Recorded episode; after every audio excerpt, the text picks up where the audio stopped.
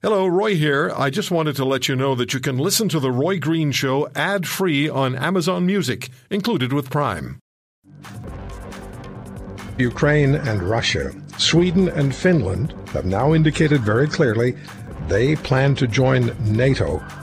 Putin has said that he considers that an extension of the existential threat that NATO poses to Russia. So, uh, what's going to happen going forward? Economically, we know this has caused chaos in the world, Russia's actions. Now we have the Italian prime minister endorsing paying Russia in rubles for their natural gas, and a German energy company has already begun to do so. What are Putin's next moves potentially?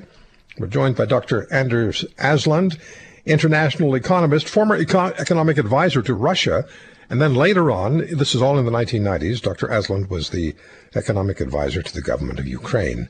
His book is Russia's Crony Capitalism, The Path from Market Economy to Kleptocracy. And you can follow Dr. Anders Aslund at Anders Aslund on Twitter. Dr. Aslund, thank you very much for the time. Where are we now? Where do we stand now as far as you're concerned? And I should maybe just quote one of your tweets from earlier today. You tweeted that Putin is perhaps worse than Hitler, and you also tweeted what the world should do about it. Thank you very much. Very uh, nice to hear you again, uh, Roy. Well, uh, if we start with uh, Finland and Sweden, the Finnish president uh, Niinistö, who's outstanding, is very popular and a very elegant uh, diplomat. He called Putin himself today and said, uh, We want to uh, join NATO because we don't trust you. Uh, he didn't use those words, but that was uh, the essence of it. And Putin uh, accepted it, took it quite uh, regretfully. But I think that this was actually a good way of disarming um, Putin. So, as you know, Finland has decided to, to join NATO. Sweden will probably do so on Sunday, tomorrow. Uh, the Social Democratic Party, that is the laggard, but they have uh, the government, it's a minority government. They will decide tomorrow, and then there will be a big parliamentary majority also in uh, Sweden for joining NATO. And President Niinistö uh, will be in Sweden for a state visit, 17th and 18th of May. So on the 18th of May, it's not obvious, but I would expect that uh, Sweden and Finland then will declare in a joint declaration that they will join NATO. S- swiftly after that, both parliaments will make the relevant uh, decisions. And uh, for the um, NATO summit in Madrid at the end of uh, uh, June, uh, both countries uh, will declare they want to join NATO. The latest hiccup that has happened is that the Turkish president uh, has said, uh, sorry, wait a little. Uh, Finland and Sweden, it's particularly Sweden, has given um, uh, residence permits or, or uh, refugee permits for uh, terrible Kurds that I would not like to to see. he calls them terrorists. Sweden calls them political refugees. So this is a problem that needs to be resolved. I would guess that it will be resolved. Yeah, the uh, it has to be unanimous, doesn't it? There is a Turkey would have a veto power, would they not? Yes, indeed. But, uh, you know, these are things you uh, make uh, as a negotiation. Sorry, I want something from you. What can you offer? Is the current situation with Finland and Sweden joining NATO, does this stabilize things or does it create potentially more chaos? It certainly stabilizes uh, thing. Uh, the, the, big lesson, I think, from uh, uh the wars uh, that Russia started in uh, 2008 against Georgia and against Ukraine in 2014, and far worse now, is that it's very dangerous when countries do not belong to a strong security alliance. And Sweden and Finland drew the conclusions. Sweden almost drew the conclusion in 2014. Uh, as it said that Swedes got angry because of a Russian attack on Ukraine in 2014. Uh, the Finns got uh, anxious. So uh, Now, both countries have got a big majority for NATO uh, accession because they think this is necessary for their uh, security and it's also for the security of uh, the whole of Europe. You can see that the three small, very vulnerable Baltic states, which have seen this perfectly clear uh, from the beginning, they wanted to join uh, NATO as uh, soon as possible and uh, they, they, went through all the hoops and loops. So therefore, they were uh, admitted into NATO early on, and therefore they are not being attacked by Russia now. Do you have concerns that um, that Putin may act completely irrationally now, and if he's under pressure internally, which is suggested, and you've tweeted out on this, that um, the intelligence chief for the Ukraine military says there's a coup attempt underway in Russia that's not going to be stoppable. They want Putin out of there. Do you consider it possible that Putin will just, for megalomaniacal reasons, just up the ante? I would not uh, exclude it, but uh, uh, the, the basis here is the general Russian attitude to negotiations. And this is negotiations, not only to wars, is always to escalate. Uh, uh, participated as a Swedish diplomat in negotiations with Russians. And it always goes like this. They become worse and worse. They threaten you in all kinds of ways. And then they think that they have reached a conclusion then all of a sudden it's all peace, it's all pleasant, and uh, you settle. So you have to be prepared for a serious escalation. And uh, the question is how far it goes. And if you know that this uh, is going to escalate, you are prepared for the escalation. Great book, Russia's Crony Capitalism the path from market economy to kleptocracy. And they were a market economy when the Soviet Union broke up, and there was a great deal of hope and and uh, and, and a sense that the Russians were really going to change the way they do things. And then, not suddenly, but over time, we end up with a Putin in power who's so reminiscent, at least from my perspective, Dr. Aslund, to many of the other Soviet leaders. How did that happen?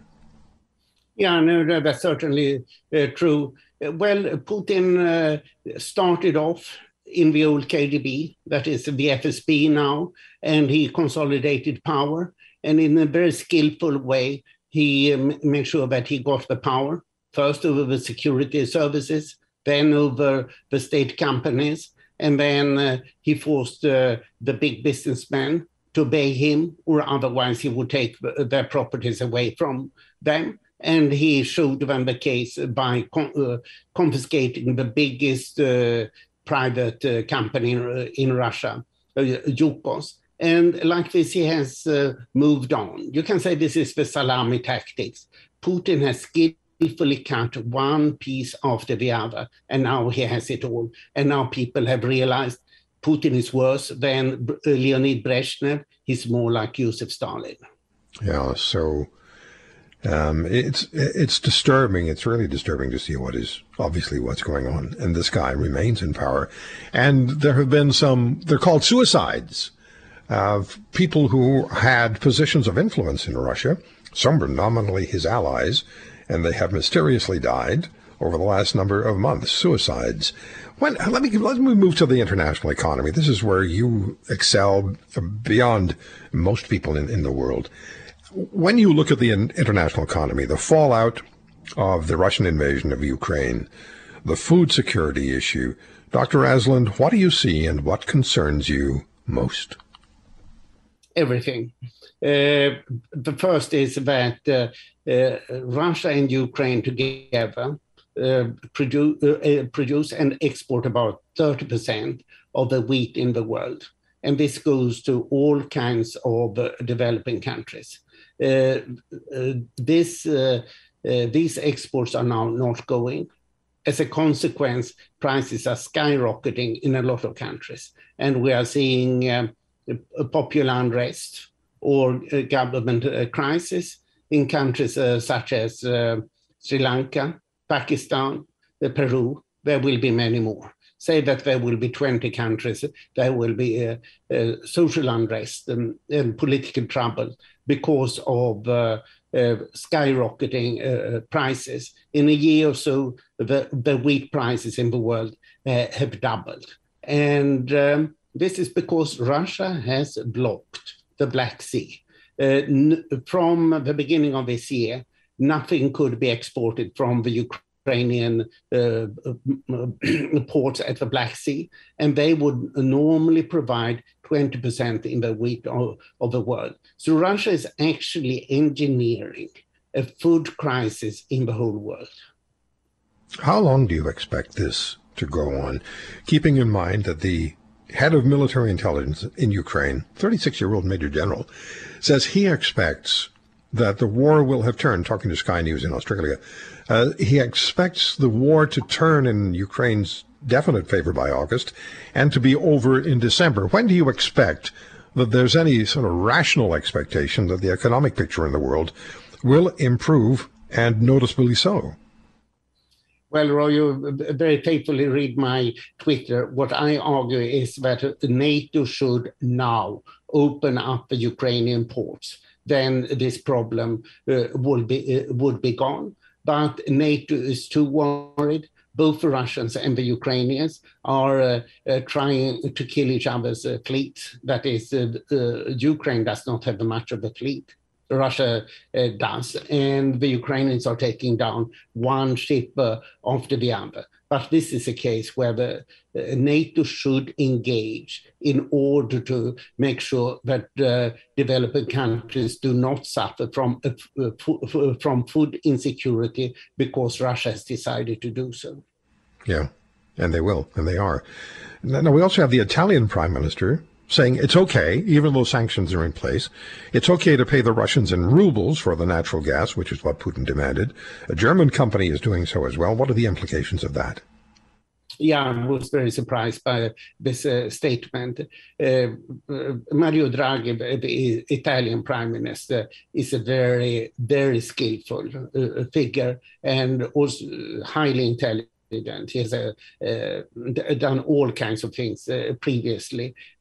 I couldn't expect this from him, and it might be just something that he says for, for the time being. It's out of character with Draghi to do such a thing. Hmm. Here's the question I don't want to ask because I don't really want the answer I think you might give me. But I'll ask it. Are you concerned, and you know the world so much, I'll say it again, far better than most. Are you concerned that we could see an escalation of social unrest, global social unrest, and major international war beyond what we're seeing now? Oh, sure. I mean, that's uh, pretty inevitable a country that is uh, normally being hit by uh, unrest when wheat prices uh, uh are high is uh, Egypt. The same is uh, true of most of Northern Africa, while Southern African countries tend to simply suffer from, from starvation. So this is a critical time because uh, uh, wheat prices and other grain prices have skyrocketed. And uh, it is uh, because we've had a couple of uh, years of uh, bad harvest. And now we have this big Russian blockade of the Black Sea. If you want to hear more, subscribe to The Roy Green Show on Apple Podcasts, Google Podcasts, Spotify, Stitcher, or wherever you find your favorites. And if you like what you hear, leave us a review and tell a friend. I'm Roy Green. Have a great weekend.